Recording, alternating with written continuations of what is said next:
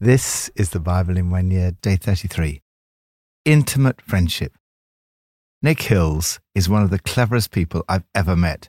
He's a scholar and an intellectual. He has a brilliant mind. We were at school and university together. About three months after my first encounter with Jesus Christ as a first-year student, he too had an experience of Jesus. In fact, he went on to help Justin Welby, who's now Archbishop of Canterbury, find faith in Jesus. Immediately, Nick started reading massive theological books. I remember asking him what he was reading about. He replied he was reading about the transcendence and immanence of God. I had no idea what he meant. I had to look up both words in the dictionary. Transcendence and immanence describe the almost paradoxical nature of our relationship with God. The transcendence of God means that God exists apart from and is not subject to the limitations of the material universe. He is above and beyond, surpassing and excelling, greatly superior to us. On the other hand, the immanence of God means it's possible to experience his immediate friendship. In our Old Testament passage for today, Job speaks of God's intimate friendship. It's only when you understand the transcendence of God that you see how amazing his immanence is and what a huge privilege it is to be able to enjoy intimate friendship with God. From Psalm eighteen. The earth trembled and quaked, and the foundations of the mountains shook. They trembled because he was angry. Smoke rose from his nostrils. Consuming fire came from his mouth. Burning coals blazed out of it. He parted the heavens and came down. Dark clouds were under his feet. He mounted the cherubim and flew. He soared on the wings of the wind. He made darkness his covering, his canopy around him, the dark rain clouds of the sky. Out of the brightness of his presence, clouds advanced with hailstones and bolts of lightning. The Lord thundered from heaven. The voice of the Most High resounded. He shot his arrows and scattered the enemy. With great bolts of lightning he routed them. The valleys of the sea were exposed, and the foundations of the earth laid bare at your rebuke, Lord, at the blast of breath from your nostrils. Worship the transcendent God and love his awesome presence. David speaks of the awesome presence of God. The earth trembled and quaked, and the foundations of the mountains shook out of the brightness of his presence. The Lord thundered from heaven. The voice of the Most High resounded. In this psalm, we see both the power and the anger of the transcendent God. They trembled because he was angry. God's anger, though never malicious, is his personal reaction against sin. If we look at racism, human trafficking, the abuse of children, institutional torture, or some other terrible injustice without feeling any anger, we're failing to love. Indignation against evil is an essential element of goodness. In this psalm, we see that God's anger is the reverse side of his love. Yet, this is a psalm in which David expresses his intimate friendship with God. It begins, "I love you, O Lord, my strength." David did not take it for granted. He understood the immense privilege of having an intimate friendship with the transcendent God. Lord, thank you that I can have an intimate friendship with the one who created the entire universe. I love you, O Lord, my strength. New Testament from Matthew twenty-one and twenty-two. Listen to another parable. There was a landowner who planted a vineyard. He put a wall round it, dug a winepress in it, and built a watchtower. Then he rented the vineyard to some farmers and moved to another place. When the harvest time approached, he sent his servants to the tenants to collect his fruit. The tenants seized his servants. They beat one, killed another, and stoned a third. Then he sent other servants to them, more than the first time, and the tenants treated them in the same way. Last of all, he sent his son to them. "They will respect my son," he said. But when the tenants saw the son, they said to each other, "This is the heir. Come, let's kill him and take his inheritance." So they took him and threw him out of the vineyard and killed him. Therefore, when the owner of the vineyard comes, what will he do to those tenants? "Oh, he'll bring those wretches to a wretched end," they replied, "and he will rent the vineyard to other tenants who will give him his share of the crop at harvest time." Jesus said to them, "Have you never read in the Scriptures, 'The stone the builders rejected has become the cornerstone. The Lord has done this, and it is marvelous in our eyes.' Therefore I tell you that the kingdom of God will be taken away from you and given to a people who will produce its fruit. Anyone who falls on this stone will be broken to pieces. Anyone on whom it falls will be crushed." When the chief priests and the Pharisees heard Jesus' parables, they knew he was talking about them. They looked for a way to arrest him, but they were afraid of the crowd because the people held that he was a prophet. Matthew chapter twenty-two. Jesus spoke to them again in parables, saying, "The kingdom of heaven is like a king who prepared a wedding banquet for his son. He sent his servants to those who had been invited to the banquet to tell them to come, but they refused to come. Then he sent some more servants and said, 'Tell those who have been invited that I have prepared my dinner. My oxen and fattened cattle have been slaughtered and everything is ready. Come to the wedding banquet.' But they paid no attention and went off, one to his field, another to his business. The rest seized his servants, ill-treated them, and killed them. The king was enraged. He sent his army and destroyed those murderers and burned their city. Then he said to his servants, 'The wedding banquet is ready, but those I invited did not deserve to come. So go to the street corners and invite to the banquet anyone you find.' So the servants went out into the streets and gathered all the people they could find, the bad as well as the good, and the wedding hall was filled with guests. But when the king came in to see the guests, he noticed a man there who was not wearing wedding clothes. He asked, 'How did you get in here without wedding clothes, friend?' The man was speechless.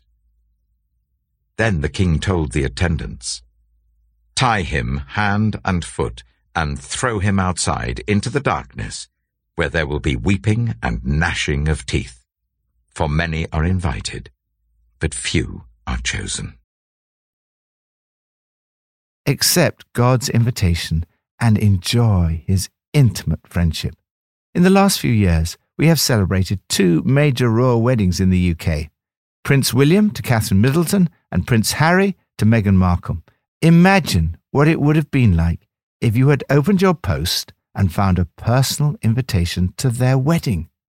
Jesus said that all of us receive an invitation to the greatest royal wedding of all time. Jesus describes the kingdom of God as being like a vineyard and like a wedding banquet. Both of these pictures speak again of God's generosity and his amazing love for you.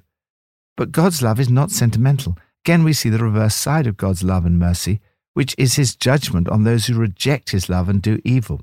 When the tenants seized his servants, beat one, killed another, and stoned a third, and in a final act of rebellion, when they took his son and threw him out of the vineyard and killed him, there was a judgment. Jesus is prophesying about his own death. He is the son and heir whom God sent, yet they killed him. He is the stone the builders rejected, who has become the capstone.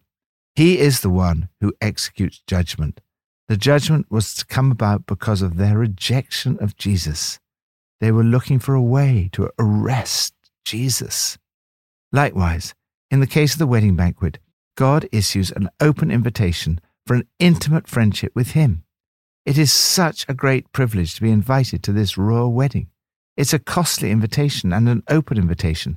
Everyone is invited. The invitation is repeated over and over again. I find it fascinating that Jesus compares the kingdom of God to a party This is the opposite of how many people think about God, church, and faith. They think it's something somber, dull, and boring. But Jesus says the kingdom of God is a party. It's a celebration with lots of laughter, joy, and feasting. However, there were some who, when reminded of their invitation, only shrugged their shoulders and went off, one to weed his garden, another to work in his shop. Their possessions and their jobs were higher priorities than a relationship with Jesus. Some were extraordinarily rude and hostile. They seized his servants, ill-treated them, and killed them. Jesus says the king was enraged. God's amazing and wonderful invitation is not something you should take lightly or flippantly. It's a huge privilege that a transcendent God invites you to have an intimate friendship with him. However, it is not enough simply to go along. You need the right wedding clothes. You cannot enter the kingdom of heaven on your own terms, only on Jesus' terms. Thankfully, through his death and resurrection and the gift of the Holy Spirit, Jesus has provided the clothes you need. Lord, thank you that in your love you lay on a banquet for me. Lord, I accept your invitation and come to you today to enjoy your intimate friendship. Old Testament, from Job twenty-five to twenty-nine. Then Bildad the Shuhite replied, "Dominion and all belong to God. He establishes order in the heights of heaven. Can his forces be numbered? On whom does his light not rise? How then can a mortal be righteous before God? How can one born of woman be pure?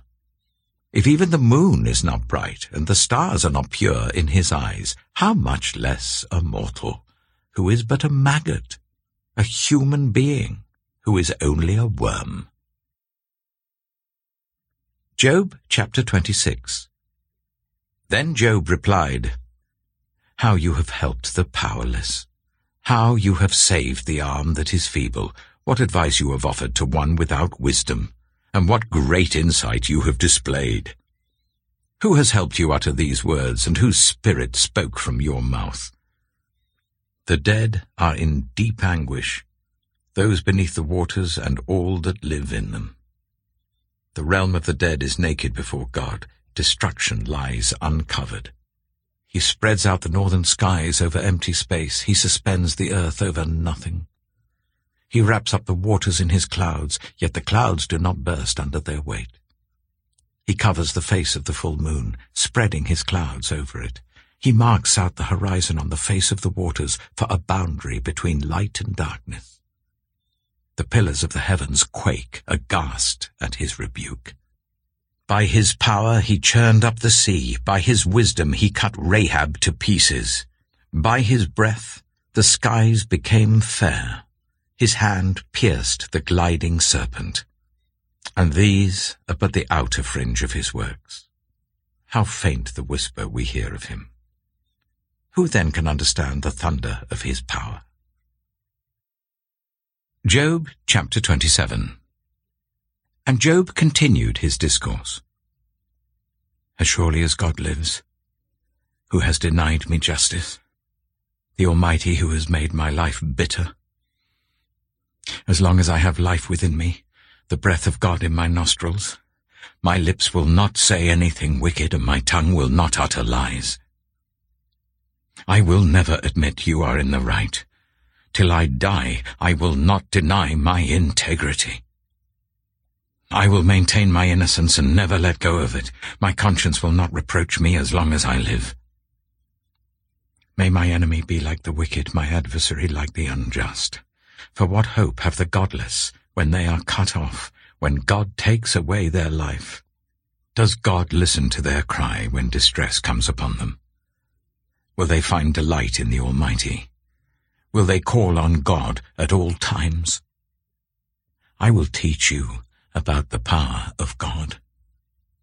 The ways of the Almighty I will not conceal.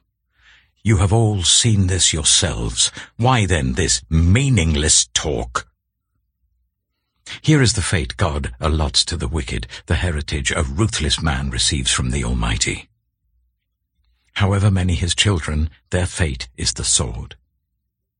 His offspring will never have enough to eat. The plague will bury those who survive him, and their widows will not weep for them, though he heaps up silver like dust and clothes like piles of clay.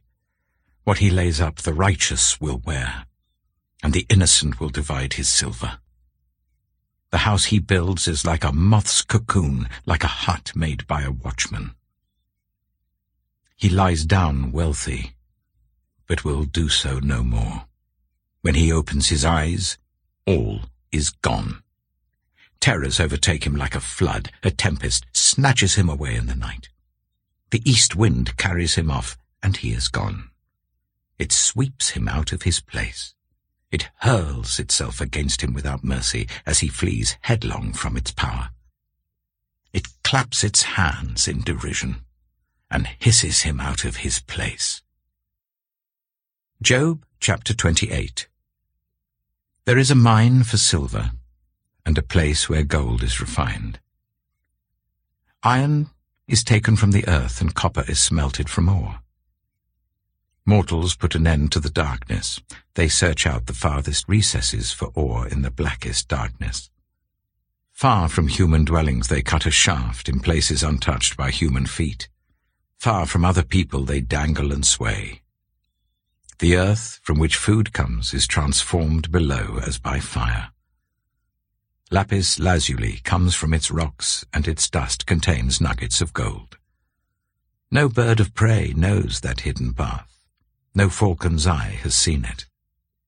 Proud beasts do not set foot on it, and no lion prowls there.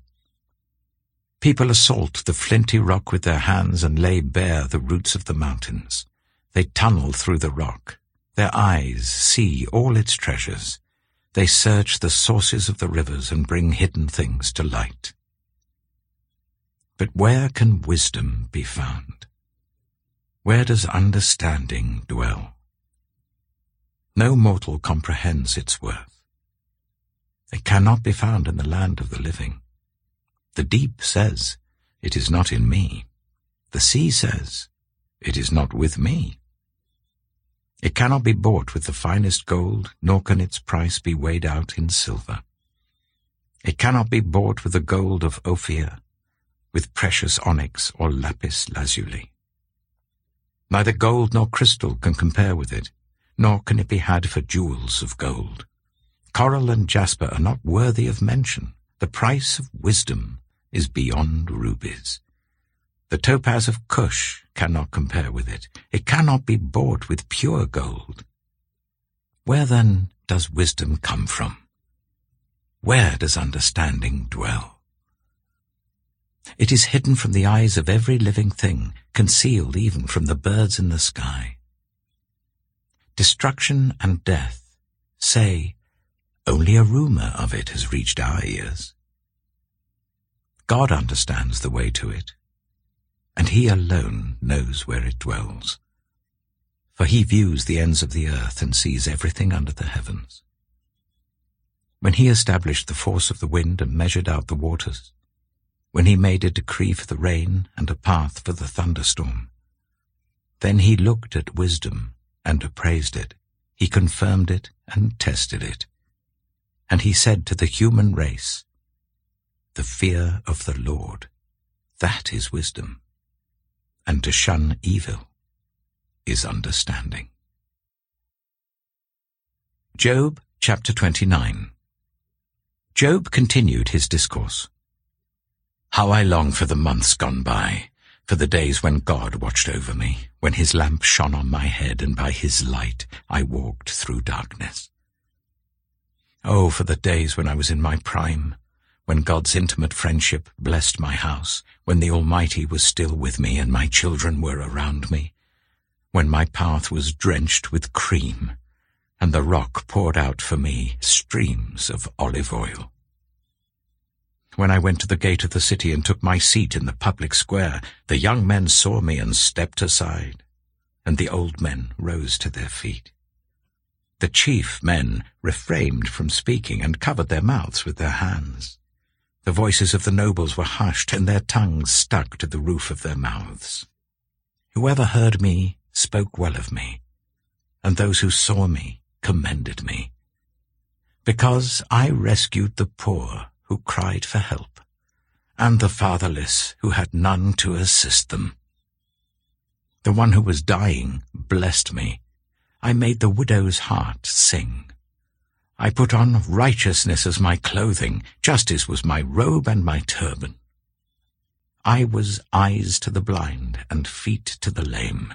I was a father to the needy. I took up the case of the stranger. I broke the fangs of the wicked and snatched the victims from their teeth. I thought, I shall die in my own house, my days as numerous as the grains of sand. My roots will reach to the water, and the dew will lie all night on my branches. My glory will not fade. The bow will be ever new in my hand.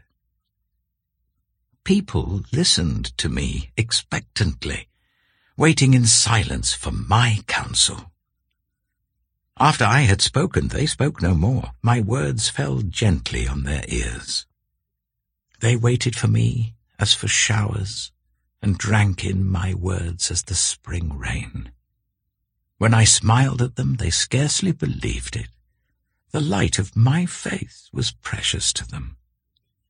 I chose the way for them and sat as their chief. I dwelt as a king among his troops. I was like one who comforts mourners. Understand the transcendence of God and know his immanence. Do you ever feel overwhelmed by the problems and difficulties you're facing? Do you doubt whether God has the power or the desire to help you? Job understood the transcendence of God. He said, I will teach you about the power of God.